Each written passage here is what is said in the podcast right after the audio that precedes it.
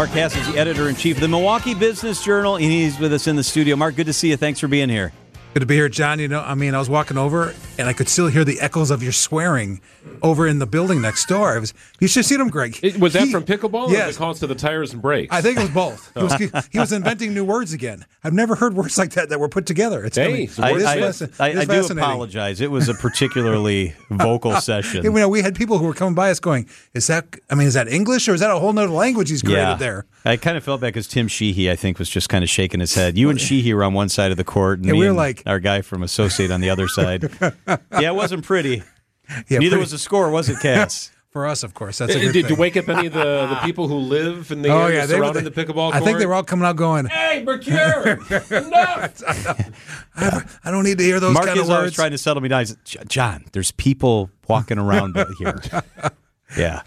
Hey, I wanted to ask you about another sport, not pickleball. It's a baseball. Yeah. Uh, so, uh, a couple things we want to ask you, but I want to start with this. So, American Family Fields 531 yep. roughly public spending plan faces a key vote tomorrow. Yeah. I talked to a senator last week who's on the fence and said if I had to vote today, I wouldn't vote for yeah. it. And there are not enough votes right now, Correct. are yep. there? As far no. as we know, as far as we know, we don't. I mean, I don't think it's. I mean, I mean, if they had a had it right now, I don't think it would pass. But you know what happens when it gets to the end. There's going to be some horse trading. There's going to be something going on.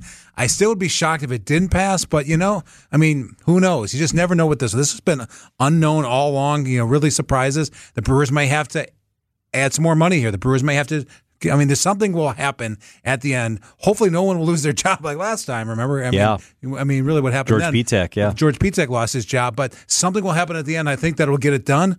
But there's still a lot of they can't get this one across the finish line. They can't get it to home plate, Greg. Right? They can't get that. Yeah. They can't get that last run. Well, we know there's urgency on the Brewers' behalf. They want Right. to get this done. I, I know there's seven years left on the lease. Right. Do politicians view it as urgent as the Brewers do? With the understanding also that the cost for repairs also will go up Correct. if you delay the Yeah. process here. Yeah, I mean, I mean, I mean, I, I mean, I think you're exactly right. I think the Brewers want this done because the Brewers want to start this work next year. The Brewers want to continue to upgrade the stadium. They want to look at things for. A legislators looking at going, well, you got a couple years left on your lease. You can go to 2030. We can extend. There's a lot of. I mean, there's no urgency here. There's not like the Brewers in you know in the 90s when it was okay. We, I mean, if this isn't done, we're gone. I mean, it was it was just flat out. You know, something's going to happen here. We're going to go to Seattle. There's none of that here. We, I mean, you know, we've heard kind of rumblings a little bit. We could leave, but okay, I could leave at 2030. Well, okay. I mean, that's just. Yeah. I mean, that's Yeah. not a threat. So, Yeah. you know, again, I think it gets done.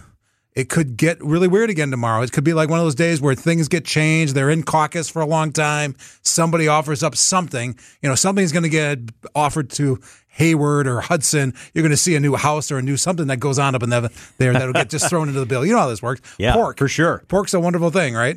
Hey, I got to ask you about Mark Atanasio. We had him on the show last week, and I respect Mark and I like him oh, yeah. a lot. Very much so. Um, but where is he in this? I, I think one thing that maybe would resonate with some and make a difference is if Mark Atanasio was present, Right. physically present in. Madison, Yep, yep. knocking on doors and shaking hands Yeah. in Milwaukee, holding a press conference, letting us know how important this is to him. Right. That that's not happened. Unlike Yeah. the last time the Brewers exactly. needed You really haven't seen it. You haven't seen them out there really trying to make this happen. You know, kind of last time as you said, Selig was everywhere. The Brewers had they had ex players in. They had Robin Yount, Hank Aaron. Frank, Hank Aaron. They had everybody up at the Capitol. You just don't see it that time. Again, I mean, we're talking about urgency. There was urgency last time. Yep. You don't see that urgency here, and I think that's hurt them here because people are like, okay, maybe it's not have to be done right now. Think about this. This actually started what like nine or ten months ago and we're finally we could maybe we could maybe uh, s- s- score run tomorrow, maybe, or maybe he don't- Maybe. maybe he don't play tomorrow. I'm just Greg. I'm trying to throw Yeah, a sports yeah, I- reference. I- I get it. I'm You're- giving you a sports reference. You're not. you- You're yeah, kind of looking at me going, "What the heck are you talking You're about?" hitting, you're hitting it out of the park. there we go. Another bullseye, Mark. There Yeah. Hey, I want to ask you about another story. Bullseye there. Mark, that Wait, I read in, how about in- a pickleball? How about an ace? Got an ace. Didn't see many of those the other day either. uh, you guys broke this story. I saw it about the $80 million uh, apartment development planned in the Deer Yeah. District next to Fiserv Forum. Wow, it is Yep. really going big guns down in the Deer District. You know, people look at this and they see what's going on now with the trade. They see what's going on kind of around the arena with hopefully having a music venue there. And you think about, wow, eight or nine years ago, kind of what was there? Nothing. From April through October, nothing. There was a restaurant, you guys remember, that was on Highland that was in that parking structure, and it would turn over every year and a Yep. half. You know, so nothing could survive there. And now you have an active area. And I think adding apartments, the thing about apartments that is really important is that it is that it puts people there 24 hours a day, right? Who can who can eat there, who can walk around, who can shop there, and it just creates that energy that I think is very important. You already have some apartments to the west there, so adding these units right in the heart of the district, I think is important. But I also think it's important because it continues a, a little bit of the momentum that's been there. It's been a little slower. I Obviously, the trade. I mean, the Bucks wanted to have an office building. Now is not the time to obviously have an office building there. So to have some more apartments, to have retail on the first floor, I think is really important. I always wonder about the market becoming saturated, but there must be some demand if it's being built, right? Yeah, but for these are going to be, I think, more of the middle income in kind of apartments, Sure. maybe maybe more workforce housing apartments. I don't think you're talking about a couture here in terms of the high end luxury. But you have to have options, and clearly, clearly, all these guys are looking at the models which are working. Again, I've said all along, I think the ones that are going to get hurt in the end are the older apartment buildings.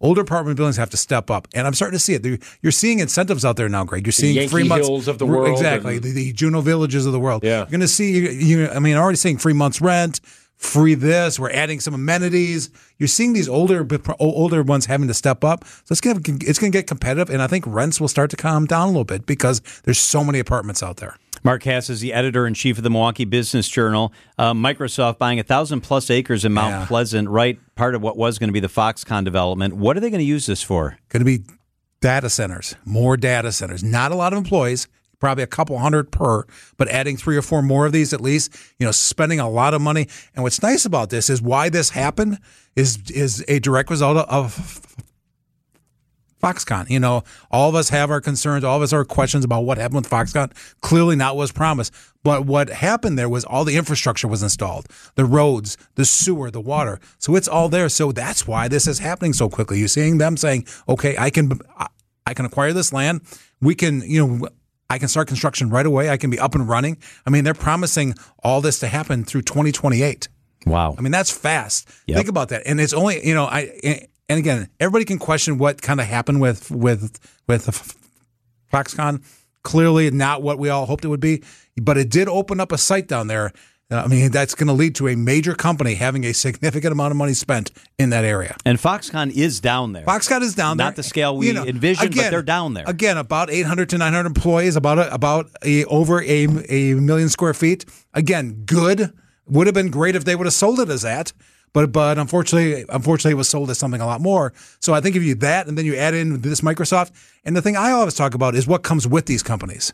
Other companies are going to locate in that area because either they're suppliers, I'm a customer, you know, I want to be around these companies. So I think over the next year or two, you two you'll see more of that. I mean, it happened on 994 kind of down the road with Amazon. It happened with Uline. It happened in other areas. Mark Kass is the editor in chief of the Milwaukee Business Journal. Check it out online. I read it every morning online. Mark, always good stuff. Thank you so much for being with us. It's always good to see you, John.